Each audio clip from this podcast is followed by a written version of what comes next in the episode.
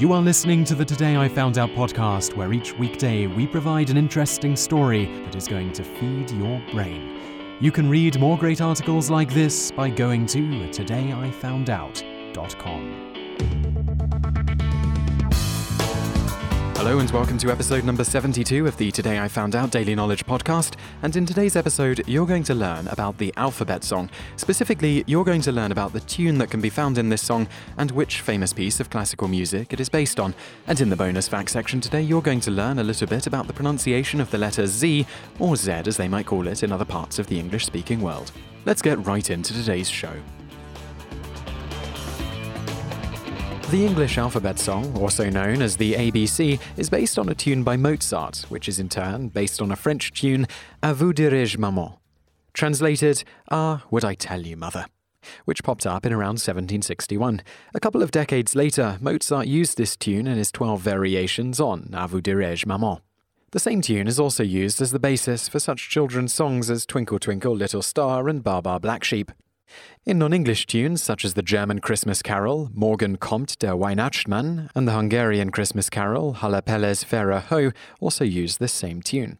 Around half a century after Mozart composed his 12 variations on A vous dirai-je maman, an American music producer named Charles Bradlee adapted the tune to fit with the English alphabet lyrics and copyrighted his The ABC, a German air with variations for flute with an easy accompaniment for the pianoforte song in 1835. As you may or may not know, outside of North America, classically Z is often pronounced Z. This has created something of a problem as the pronunciation of Z as Z has started to spread, much to the chagrin of elementary school teachers the English speaking world over. This has resulted in them often having to reteach children the correct pronunciation of Z as Z, with the children having previously learned the song and the letter the American English way from shows such as Sesame Street. Naturally, kids are often resistant to this change owing to the fact that T U V W X Y and Z. Now I know my ABCs, next time won't you sing with me?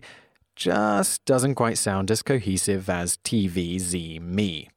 Because of the problem at the end of the alphabet song, with Z not really fitting, a variety of other endings have been created to accommodate this.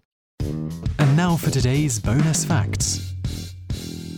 Putting new lyrics to an already existing melody or piece of music is known as contrafactum. Bonus fact 2. The Arabic alphabet song is called Alif Ba to Sa. Bonus fact 3.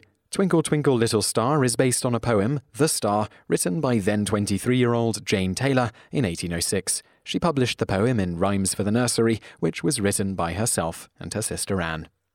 Bonus fact 4. The first known instance of Z being recorded as the correct pronunciation of the letter Z was in Lye's New Spelling Book, published in 1677.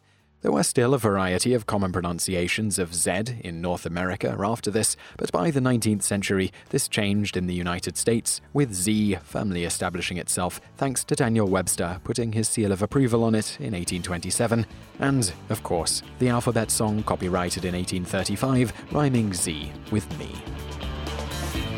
You just listened to an episode of the Today I Found Out Daily podcast. Tune in every weekday for another great episode or find more articles at todayifoundout.com.